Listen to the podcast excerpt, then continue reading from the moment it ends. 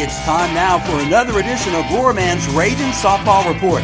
Everything Louisiana softball. Now, here's your host, 11 Louisiana softball since 1981. It's the Roar Man.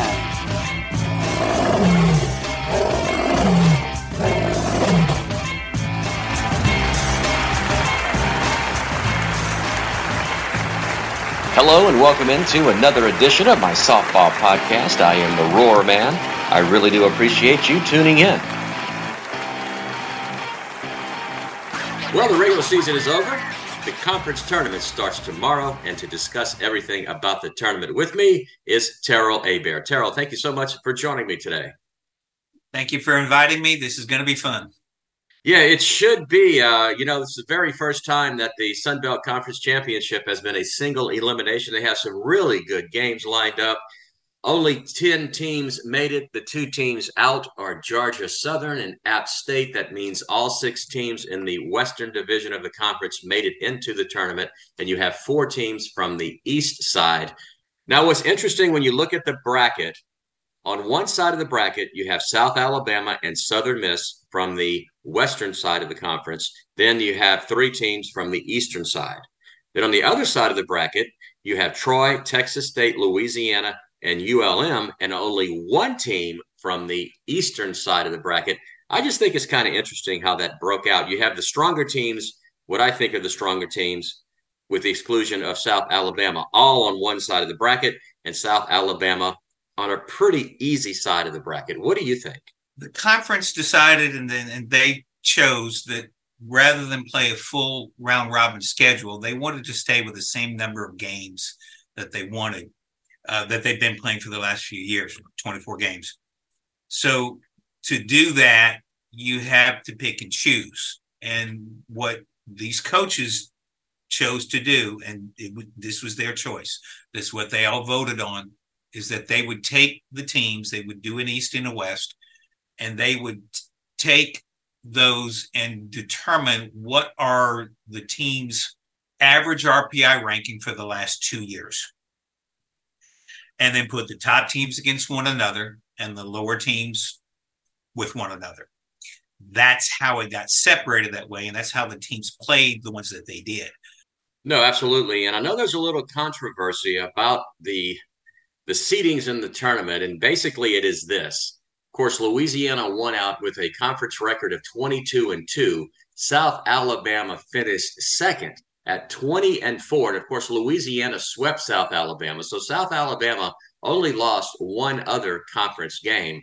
Coming in in third place is Marshall with a record of 17 and 5. So South Alabama actually had a better conference record, but because Marshall won the eastern side of the conference, they are the number two seed, and at South Al is number three. And from what I have been told, the coaches decided on that before the season started. So if Becky Clark wants to complain, it actually is her fault.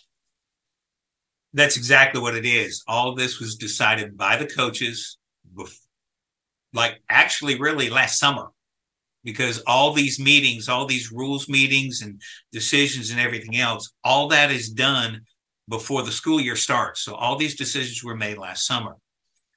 The thing that's confusing to me is that if they're going to do an East and a West, if you're going to have an East champion and a West champion, why would you not have the last place team from each of those divisions be the ones not playing in the conference tournament?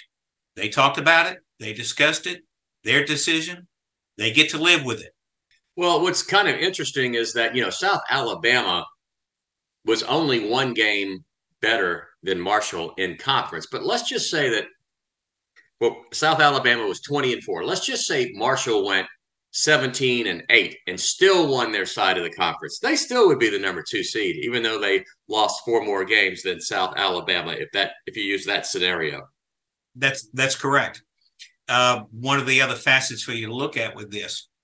South Alabama lost to two conference opponents. They lost four games, but they lost to the Cajuns three times, and they lost one to Texas State. Two different opponents. Marshall lost five games, but they lost to four opponents two to Texas State, one to James Madison, one to Coastal, and one to Monroe, to ULM. Yeah, but it's it's the way the coaches wanted to do it, so that's the way it's going to be. And so I have the brackets in front of me. Everything starts tomorrow, Wednesday, May the 10th. If you don't have your tickets, get one. They do have tickets available, even though you may have heard they don't. You'll be able to go up to the uh, box office and buy one at the game to sit in the outfield. Kicking right. things off at one o'clock in the afternoon, Coastal Carolina and Southern Miss, followed by ULM and Georgia State. Uh, I'll be there. Um, you know, Coastal has at times won some conference games they were not expected to win. Coastal Carolina comes in at 11 and 13 in the conference. ULM 7 and 7. Uh, I'm sorry, Southern Miss comes in at 6 and 17 you know, you've got to think that Coastal is going to win that game. Coastal uh, played Southern Miss earlier in the year. They beat them two out of three games in Hattiesburg. So that you're correct. That should be an easy enough win. Then you have ULM and Georgia State. ULM 7 and 17. Georgia State had the exact same conference record. You know who each of those teams beat. Um, I don't really know off the top of my head. So a close match. ULM swept Georgia State two weeks ago in Monroe. I don't see anything changing. All right. So if that's the case, then ULM and Coastal will advance. So look, Thursday is just going to be an incredible day if you are a softball fan. Uh, the first game starts at 10 o'clock. The last game starts at 7 o'clock in the evening. So that means that's about a 12 hour day full of softball. I mean, you know, get your popcorn ready. It's going to be a lot of fun. So let's go over who's playing who.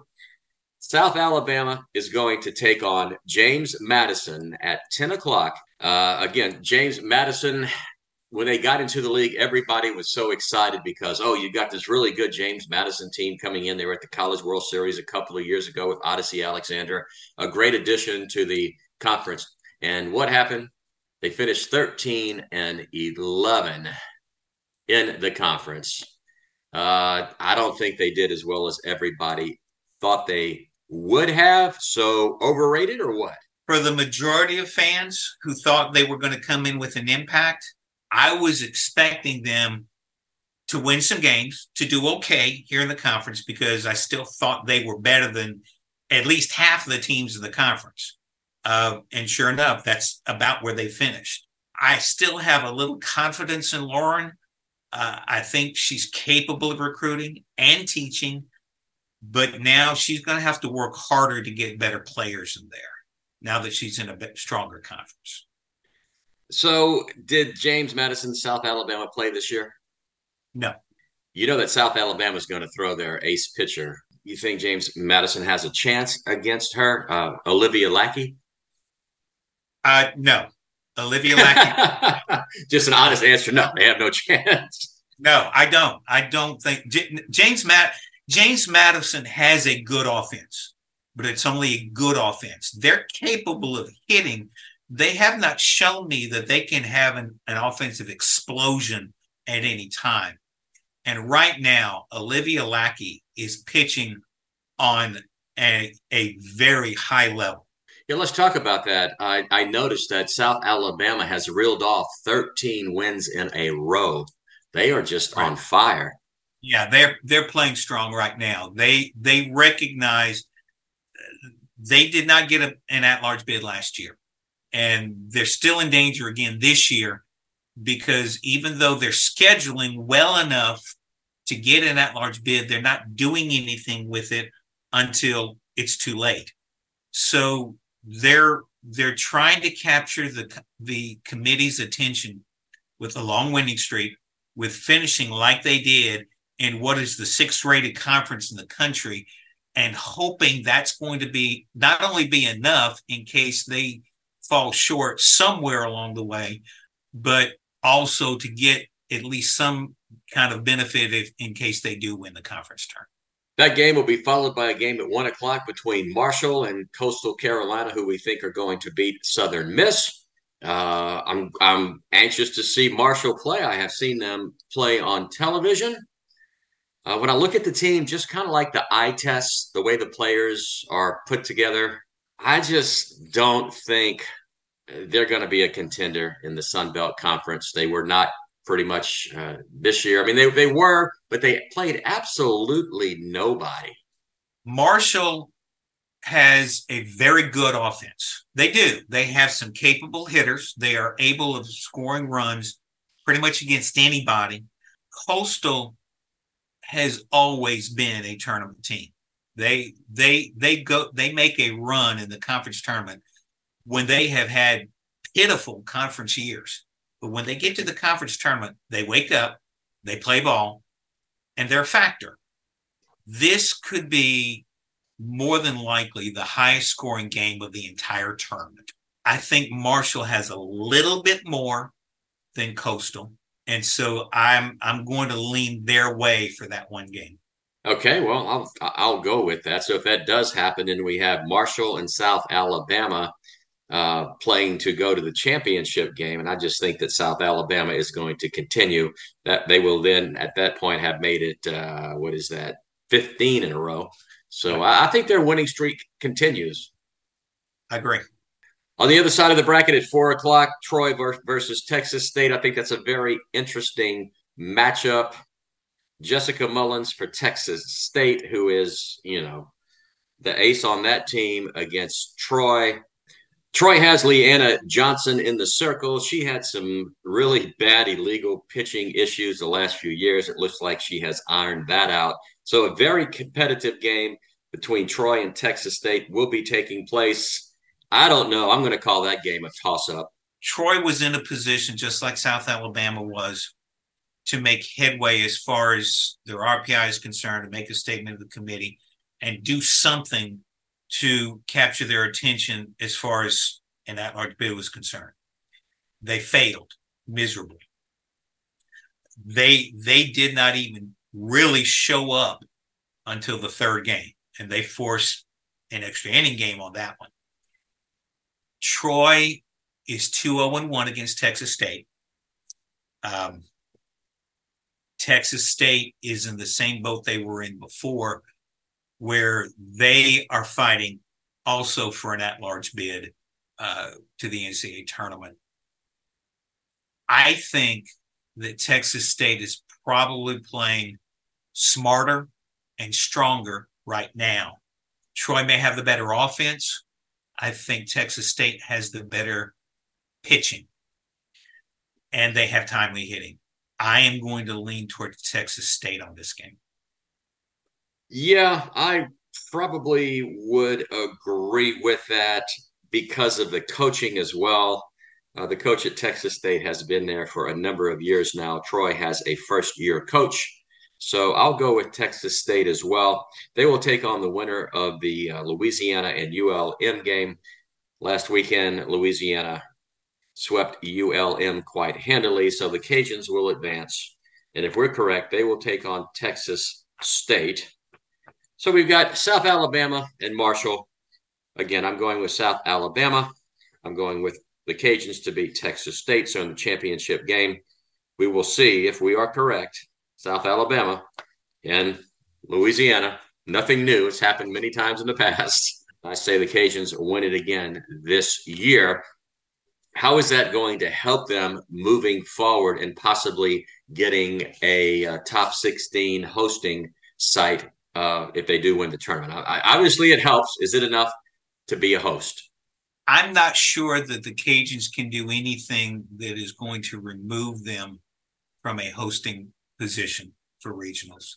There really isn't anything left to where mathematically the Cajuns can fall out of the top 16 of the RPI. It's not possible. If the committee were discussing all of the teams today, the Cajuns would be in, period. I agree. Win or lose the conference tournament, the Cajuns will still host. The question is will they be a 15 seed or a 16 seed? We'll just have to wait to find out.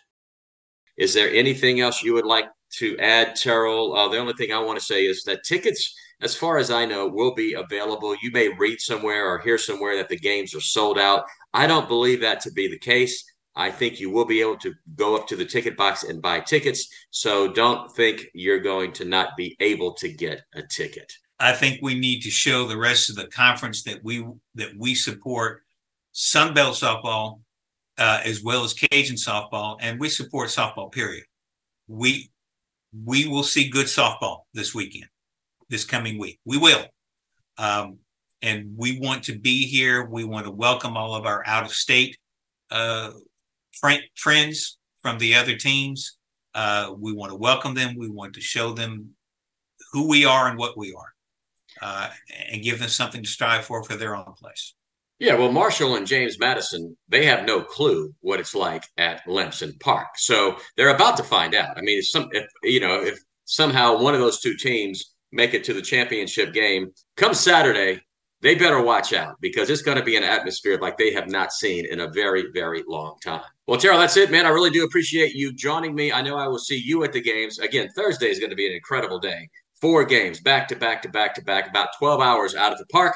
So uh, I'm really looking forward to it. And again, thank you so much for joining me. Thank you, Rory. Appreciate it. See you Wednesday. You are welcome. That's it for this podcast. I really do appreciate you listening.